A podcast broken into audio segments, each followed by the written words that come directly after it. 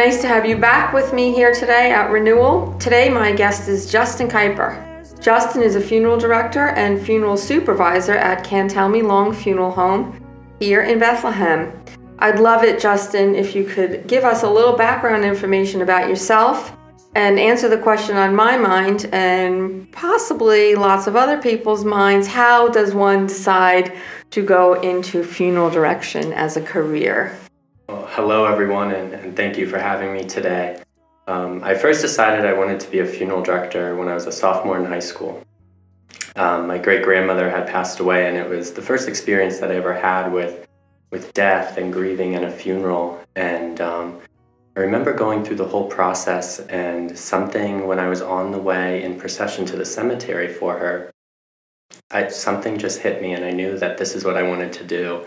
And I remember telling my parents, and they were like, "Oh, okay, you know, you know, really think about that, and think, you know, just think over all your options." And I said, "I don't know. I just feel, I feel like this has a special place in my heart that I could really help people."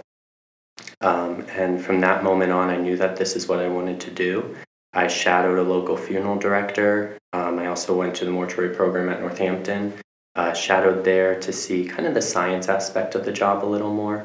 And I, I ended up falling in love with it. So after I graduated high school, I knew that this is what I wanted to do. And I put my mind to it. And here I am. It's seven years later now. So, yeah that's quite a gift figuring out what you want to do at that uh, tender young age of 15 or 16 years old it was certainly and for me i kind of had to mature and grow up a little little quicker than a lot of my friends because uh, the mortuary degree it's only an associate's degree so it was two years and you know the college years they always say are the, the most fun and best years of your life and i thought to myself well you know if this is what i want to do i need to just put my mind to it, and that's what I did, and I—I'm very happy with the decision I made. I can tell. Um, it's, it, it's you have a certain kind of countenance, a glow about you talking you. about it. I think it's lovely. Um, I think this is kind of a moot question, but I'm going to ask it anyway. Do you do you think of this chosen profession as a spiritual profession, and do you feel that you were called, if you will, to this profession? I definitely do. Um, you know, it wasn't, people always ask me this, and I say, yeah, I didn't just wake up one day and was like, oh, let me think about doing this today. It was the day of her funeral, I just knew that this is what I wanted to do. And I don't really know how to describe it, but I, I just knew that I was put on this earth to help people. And, and that's what I love doing, and that's what I enjoy doing. And I'm, I'm happy that I can share share my knowledge and share my guidance at a time when it's most vulnerable in people's lives. Yeah. So we, we call that um, the intervention of the Holy Spirit around yes, here. absolutely, absolutely. It, it seems is. very it seems very clear to me, especially um, for such a young person yes. deciding so quickly and so emphatically, and not seems like you didn't really waver. Right, exactly. And, you know, when I sit with some families, they'll always say that to me. They said, you know, you just seem to have have a gift. There's just something about you that you know that this is what you want to do and you enjoy doing it. Um, whenever I sit down with a family, the first thing I do is try to put myself in their position. I treat every family that I serve as if they were my own. Um, because if I was in their shoes, that's what I would want. Mm-hmm you know you don't want somebody that can be overbearing you just want somebody to to be that guidance and be that light when you need it most and there's that word too serve yes it's a servant leadership role it is absolutely i, I get it i get a sense of that from you as yes. well um, let me ask you a couple of more pointed questions here. What what is on your mind when you get a call that someone has passed and your services are needed? So when I first get the call that someone has passed away, um, and I'm on the phone with the family, the one thing that I do is I try to get as much information as I can um, without being too much because everything just happened. Um, so, you know, the main thing for me is learning the person's age. Um, age has a big thing to do with it. Um, when it's somebody older that passes away, a lot of the time their families are looking to, to more so celebrate their life and honor them. Whereas if it was somebody that may have been younger or they passed in a tragic manner, um, you know that this is going to be it's going to be harder for the families. It's something they weren't prepared for at all. Um, whereas a lot of passings that we see, most people are prepared for them in a sense. Um, so that's the first thing. After that, and we set the appointment um, leading up to it, I just try to be as prepared as I can when we sit down to go over the arrangements. Um, I don't like having a family have to be at the funeral home for the arrangement process too long. I like to try to to make it short, make it simple, because nobody wants to be there. So um, I try to just make sure that we can sum everything up and be that guidance that they need. Most people don't know where to turn, what to do, or things that they think of as well. And, you know, if somebody will tell me, you know, oh, my mom loved um, the Lifesaver mints and she always had them in her purse. I remember when I first started out, we had a, a lady's funeral and her daughter told me about the mints. And I said, well, let's hand them out at the funeral. You know, so being younger in this profession, one thing that I try to bring to each family that I serve is more of that celebration of life aspect and doing small things at the funeral that make it unique to the person that passed. So we actually had had her mom's purse in the back of the room with the mints kind of spilled out of it onto the table. And as everyone walked in, they just they all kind of chuckled a little bit because they knew that that this was yeah. her. It's uh, it's funny that you mentioned mints. Um, when I lost my mom, um, you know those ubiquitous mints there in every funeral home that you've and it was such such a traumatic time, such a difficult time for me in my life that I I cannot even look at one of those mints yeah. anymore. I won't. Yeah. My husband used to always keep them in the house, and every once in a while I'll see one or two, one in the house, and I'll say, "Get those funeral mints out of mm-hmm. this mm-hmm. house." Mm-hmm. You know, so that that experience stays with you. It does. And it, you can, your memory of that experience can be triggered so quickly. Oh yeah, absolutely. And I think one one important thing that I, I always try to remember is it is a home. It's a funeral home. I think there's a lot of funeral homes nowadays that, you know, they're becoming more so like a business in a sense. So the same question we went back to is, you know, when I first get the call, it's we're inviting them into our home. You know, so we want them to be as comfortable as possible. There are certain things about funeral homes that every funeral home has, but you want it to be warm, you want it to be inviting as it can be at this time, and just so everyone's comfortable. And that's that's my main goal from the beginning is making sure our families are comfortable and they have what they need at their time of need. Do you, when you're going through the process to become a funeral director, do you go um, into grief counseling information or any classes about that, or do you do that on the side for yourself? Yeah, so when we were in the mortuary program um, at Northampton, we had a few classes on kind of the, the psychology behind grieving and death. Um, when I sit down with a family and they ask me questions, I kind of try to provide them more guidance um, as to where to go because I'm not, right. you know, a grief counselor. Right. Um, and they're with you for a, a, a few hours. Right, right, right. So I, I try to help them as best as I can, and sometimes it's really just listening. That's all they need. They just need someone that's going to sit there and listen and kind of take it all in, and then from that point, guide them where they need mm-hmm. to go or give them ideas for the services or, or any way that you can help. Um, but I always say, you know, I, am not a, I'm not the counselor. I'm, I'm not the attorney. You know, mm-hmm. there's certain things that as a funeral director, um, you guide them, but you don't overstep as well. Yeah. So. Yeah. So before we started recording and we were chatting, I was mm-hmm. saying that um, you know pe- some people who know me think I'm a little cuckoo, but I very few things I and I shouldn't use the word enjoy, but there are very few things that are as meaningful to me as a good funeral or, you know, a, a wake visitation. I find it to be just so often inspirational and um, spiritual, uh, as much as going to mass or or a religious service. And I know with what has happened in the last two years, a lot of people have missed have missed that we have not had the ability to go and go through the rituals of saying our goodbyes and doing the things our families have done for generations how how has that affected the people coming to you and how has it affected you yeah so So, over the pandemic, um, especially in the beginning of the pandemic when there were the restrictions on the gathering sizes, um, we really had to get creative in what we were doing for services. And one of the first services that we had during COVID where we got creative was my grandfather actually passed away from COVID. And I remember being at the hospital right after he passed, and I was thinking in the back of my mind, we can't do what I know my grandmother's going to want to do right now. And um, I, I, called the owner of the funeral home, uh, Dino Cantelmi, and he was like, Well, let's think about some things and see what we can do. And at our Linden Street location in Bethlehem, we were offering drive through mm-hmm. services. Um, we were doing live streaming of funerals. We were doing anything that really could help bring people together, even though you couldn't be in the same room or be together.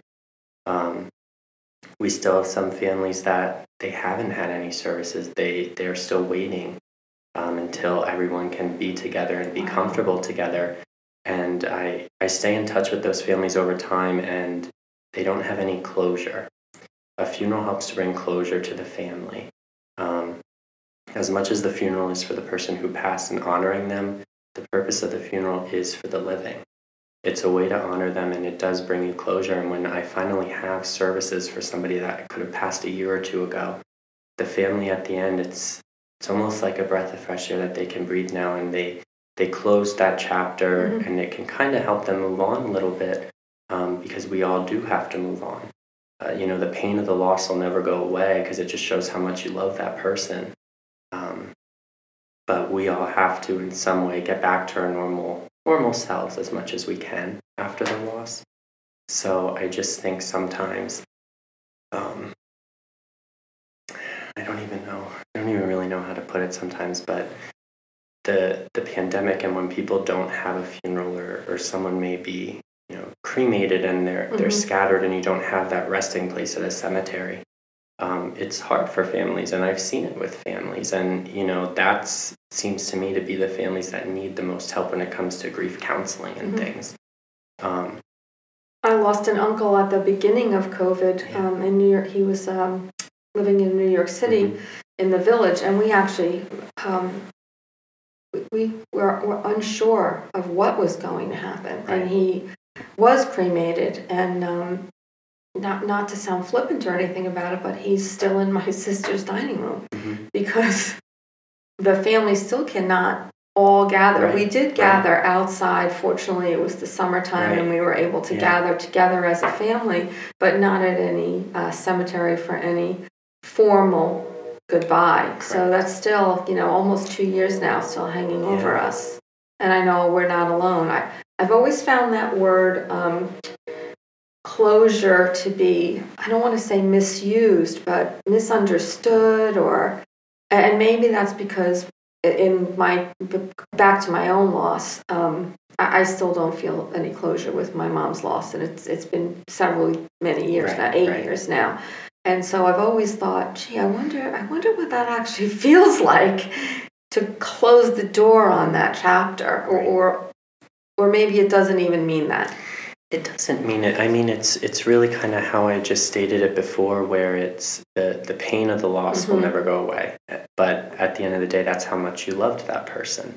And when you lose someone significant, like your mother or your spouse or a sibling, that's it's something that you're always gonna live with. And in the back of your head, you know, you could be walking down the street one day and say you smell your mom's perfume or something, and it's those little things that it's okay to cry I think so many people, when someone passes away, they try to hold in their emotions and they try to be strong for each other.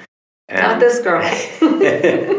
I'll be sitting with a family, and you know, if there's say there's six kids, and you know, one of the kids gets to the funeral home before the others, they'll be like, "Yeah, I have to be the strong one for everyone." And I'll sit with down with all of them, and I say, "It's it's okay to cry. It's okay to laugh. You have to let your emotions out a little bit." And there's nothing to worry about when you do that. You don't, you know, you're not going to upset anybody. It's that's how much you loved the person, and that's what will help you through the grief process. Yeah, for sure. Yeah.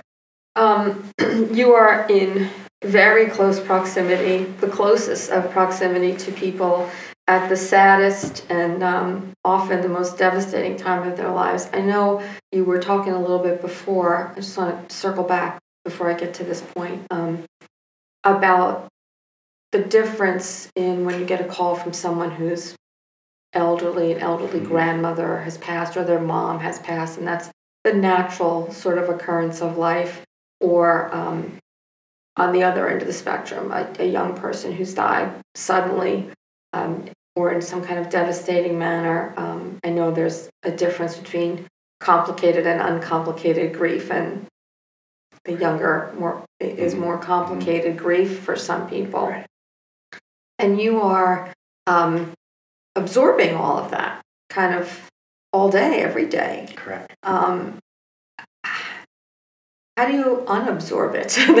how do you how do you let it go? Do you mm-hmm. let it go? What do you do to bring only the joy back in your life? Not that being a funeral director isn't joyful for you. I can see in your countenance when you speak about it that it is. But but how do you actually grab onto the right. joy in life mm-hmm. when when this is so much a part of who you are? So the, there's a quote that I saw once, and it was, um, "If you you find a job that you're very passionate about, you'll never work a day in your life. And, and that's one that I can really relate to the most. Um, but when I get a call, whether it's for, for a baby that has passed, a young child, uh, you know, someone in their, their teen years, I mean, since I've been a funeral director, there's, you know, friends of mine that I've graduated high school with that has passed and I've um, had services for them or young children. And as a funeral director, I don't, you are that support system at the time, but we're also people. So I, I sit with families, I cry with some families, I laugh with some of them. Um, and I think a lot of families can relate more to you when they see that you're a normal person. Um, there's some funeral directors I met, and you know they were great funeral directors, but they're also very, very cold in a sense. Um, and I'll be, I've been at the cemetery and being a graduate from Liberty, you have the bagpipes. And I think there's just something about the bagpipes that they just fill you with emotion. And I may not know the person, I've just been handling things with their family, and I'll be at the cemetery, everyone's crying, and you look over, and so am I. And I, I think that that's okay because it's a way for me to kind of renew myself in that sense. Um, when I'm not working and when I am off, um, I really try to spend time with my family, my friends, people that bring joy to me.